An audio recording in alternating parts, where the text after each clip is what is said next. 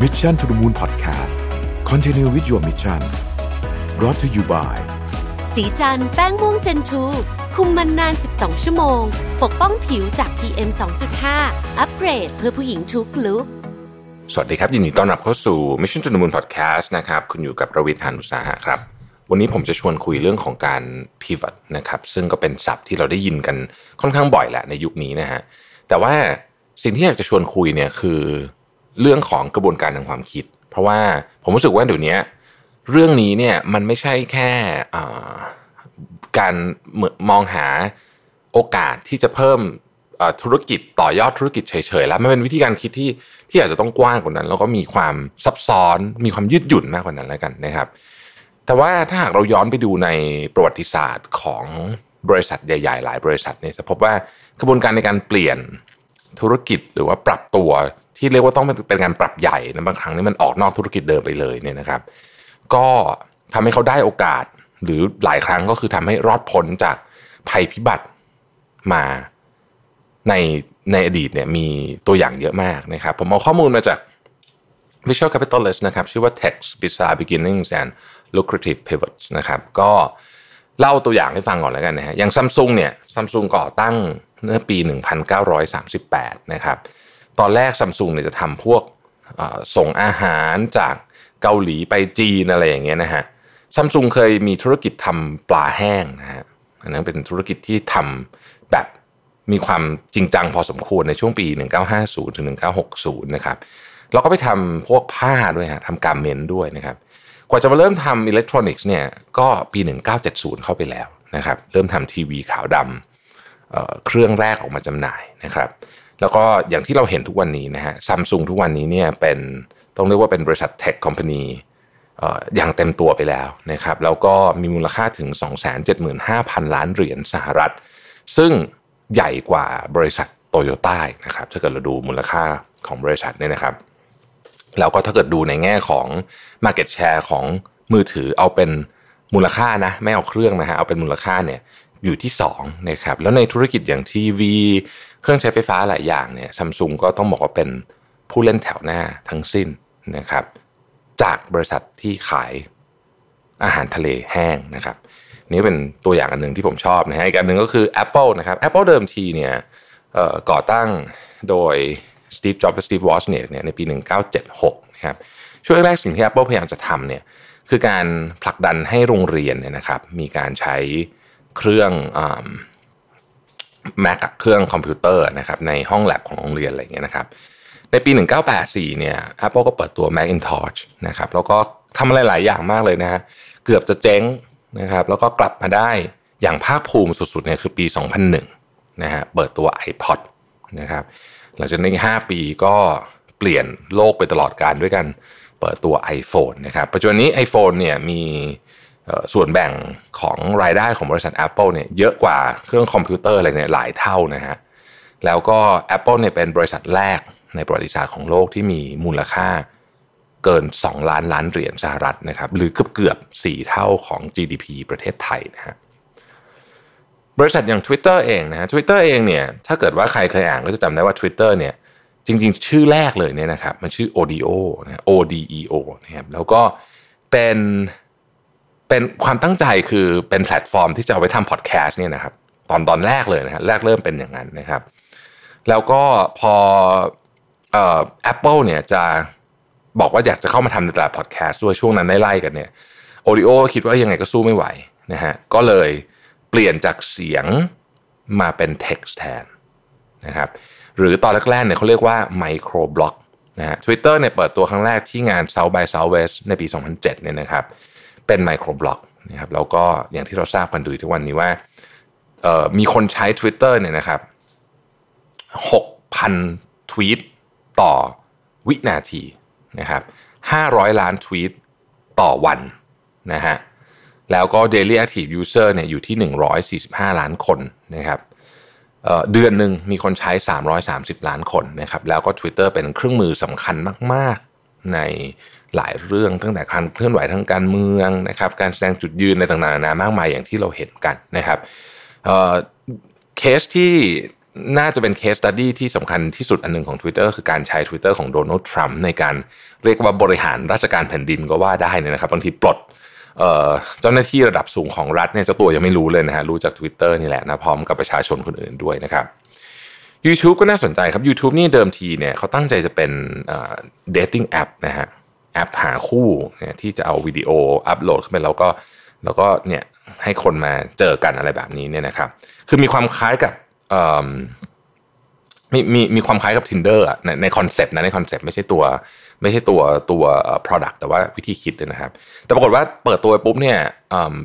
ไม่ไม่มีใครใช้ฮะถึงขนาดว่า ทีมของ YouTube เนี่ยไปลงใน Craigslist นะให้บอกว่ามีให้สุภาพสตรีมาโหลด อัปโหลดวิดีโอหน่อยนะฮะมีกับแลกเปลี่ยนให้ว่าเออมี 20 เหรียญต่อต่อวิดีโออะไรประมาณนี้นะฮะก็ยังมีใครมาใช้เลยนะฮะก็เลยในสุดก็เลยว่างั้นก็ให้ใครอัปโหลดวิดีโออะไรก็ได้นะครับ แล้วก็หลังจากนั้นไม่นานนะครับ Google ก็มาซื้อ YouTube ไปที่ราคา 1,450 ล้านเหรียญโทษ1,650 ล้านเหรียญสหรัฐนะฮะ ปัจจุบัน YouTube เนี่ยมีคนใช้ดู YouTube เนี่ยนะครับ2,000 ล้านคนต่อเดือนนะฮะชนะทุกแพลตฟอร์มทีวีต่างๆ บนโลกใบนี้ไปหมดแล้วเด็กยุคใหม่ๆเนี่ยแทบไม่ดูทีวีแล้วนะฮะคือดูแต่ YouTube นะครับเพราะฉะนั้นจาก dating platform นะก็กลายไปเป็นนี่แหละอย่างที่เราเห็นในวันนี้นะครับโนเกียเองนะครับโนเกียเองเนี่ยเริ่มต้นเนี่ยขายรองเท้าบูทนะฮะ รองเท้าบูทรองเท้ายางนะครับ แล้วก็เขาก็มี innovative ในสายรองเท้าบูทมากๆเหมือนกันนะครับ จริงๆแล้วจะว่าไปเนี่ยจนกระทั่งเขาเริ่มมาทำพวกฮาร์ดแวร์ที่เกี่ยวกับ mobile แล้วก็เจริญเติบโตเติบใหญ่ขึ้นมาในช่วงยุค 90 นะครับ แต่ด้วยอะไรหลาย ๆ อย่างก็ทำให้โนเกียเนี่ยเเรียกว่าเกือบเกือบเกือบเกือบจะล้มหายตายจากไปนะครับ แต่ว่าปัจจุบันนี้เนี่ยโนเกียก็กลับมาอีกแล้วนะครับในในรูปแบบใหม่นะฮะแล้วก็ มีมูลค่าบริษัทเนี่ยกลับมาอยู่ที่ 24,000 ล้านเหรียญสหรัฐแม้ว่าจะยังห่างไกลจากตอนที่เป็นช่วงพีคๆมากนักเนี่ยนะครับ แต่ก็ถือว่ากลับมาได้ไม่เร็วทีเดียวนะฮะ Shopify เนี่ยซึ่งเป็นของแคนาดาเนี่ยนะครับ Shopify เนี่ยเริ่มต้นในปี 2004 ตอนนั้นเนี่ยเขาเป็นร้านสโนว์บอร์ดนะฮะแล้วก็ founder เนี่ยเขาก็อยากจะแบบว่าเหมือนอยากจะสื่อสารกับลูกค้าผ่านออนไลน์นะฮะก็เลยเอาไอ้ product ของเขาเนี่ยไปขาย แล้วก็ทำแพลตฟอร์มอีคอมเมิร์ซขึ้นมาเองเพราะตอนนั้นอีคอมเมิร์ซมันยังมีไม่เยอะก็เลยทำขึ้นมาเองนะครับในปี 2006 เนี่ย Shopify ก็ก็กลายเป็น e-commerce แพลตฟอร์มเต็มที่เลยนะฮะ ปัจจุบัน Shopify เนี่ยนะครับมีมูลค่าบริษัทเนี่ยเกินแสนล้านเหรียญแล้วนะฮะ ถือเป็นบริษัทที่ใหญ่มาก ๆ บริษัทหนึ่งของแคนาดาเลยนะครับ แล้วก็โตเร็วมากด้วยนะฮะ Nintendo นะฮะ Nintendo เองเนี่ยเป็นบริษัทผลิตไพ่นะครับ พวกไพ่เกมไพ่อะไรอย่างเงี้ยต่าง ๆ นะครับ แล้วก็ ก็ผลิตไพ่มานานนะฮะแล้วก็อยู่ในเมืองเกียวโต ซึ่งก็ค่อนข้างจะเป็นเมืองที่มีความ traditional มากๆนะครับแล้วหลังจากผลิตไพ่มาสักพักหนึ่งเนี่ยก็ไปผลิตไพ่ให้กับบริษัทอย่างดิสนีย์อะไรเงี้ยนะครับเป็นไพ่ที่เอาไว้เล่นเป็นเกมเนี่ยนะฮะจนกระทั่งวันหนึ่งมี การเปลี่ยนแปลงใน Nintendo ว่าเอออยากจะลอง entertainment แบบใหม่ดูบ้างคือการไพ่เป็นเกมก็เป็น entertainment แบบหนึ่งแต่เขาก็อยากจะลอง entertainment แบบใหม่นะฮะก็เลยเป็นที่มาของ Mario Brothers ตอนนั้นเป็นอาร์เคดก่อนเกมอาร์เคดแล้วก็เป็น Super Super Mario นะครับหลังจากนั้นก็นี่แหละฮะกลายเป็น Nintendo แบบที่เราเห็นทุกวันนี้นะครับแล้วก็เป็นบริษัทที่ต้องบอกว่าปีนี้เป็นปีที่ดีมากของ Nintendo ด้วยนะครับกำไรเรียกว่าเป็น New High เลยเป็นประวัติการเลยนะฮะ ทั้งหมดทั้งมวลนี้เป็นตัวอย่างเล่าให้ฟังแล้วอยากจะมาชวนคุยแบบนี้ว่า ผมว่าอันนี้เป็นอดีตนะฮะความความเร็วในการที่ต้อง pivot หรือว่าปรับเปลี่ยนตัวเองเนี่ยมันไม่เร็วมาก แต่ว่ายุคนี้เร็วกว่าตอนนั้นเยอะนะครับ แล้วก็สิ่งที่เราเห็นในยุคนี้ก็คือว่าบางทีเนี่ยเราตั้งใจจะเริ่มทำอะไรสักอย่างหนึ่งเนี่ยนะสมมติว่าเราจะเริ่มทำสมมติว่าเราเริ่มทำร้านอาหารแล้วกันนะฮะอยากจะเริ่มทำร้านอาหารเนี่ย เราอาจจะ จุดจบของของการทำธุรกิจเราหมายถึงว่า ตอนสุดท้ายแล้วเนี่ยเราอาจจะกลายเป็นบริษัทที่ทำมีเดียเกี่ยวกับร้านอาหารก็ได้นะคือมันเราเห็นแบบนี้เยอะนะในในหลาย ๆ เคสที่เราที่เราเอ่อที่เราเห็นในประเทศไทยอย่างอย่างกรณีของโจนสลัดนะที่ผมชอบยกตัวอย่างอยู่เสมอเนี่ยก็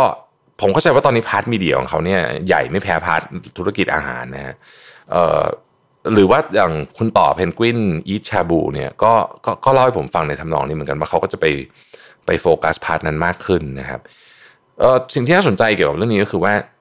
บางทีเนี่ยเราอาจจะต้องยอมเปิดรับหรือว่าหรือว่ามองหาโอกาสใน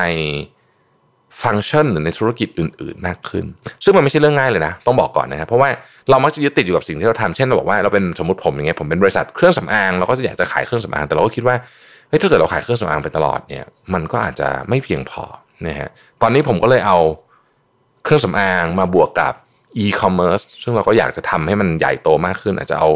เอ่อมีมีการขยายที่แบบที่แบบเป็นอีกสเกลหนึ่งที่ไม่ใช่เป็นอีคอมเมิร์ซเล่นๆ แบบที่เราไม่ใช่แบบที่เราทำกันเองสมัยก่อน อันนี้เป็นแบบทำจริงจังใหญ่ๆเนี่ยนะครับ มีความทันสมัยในตัวมัน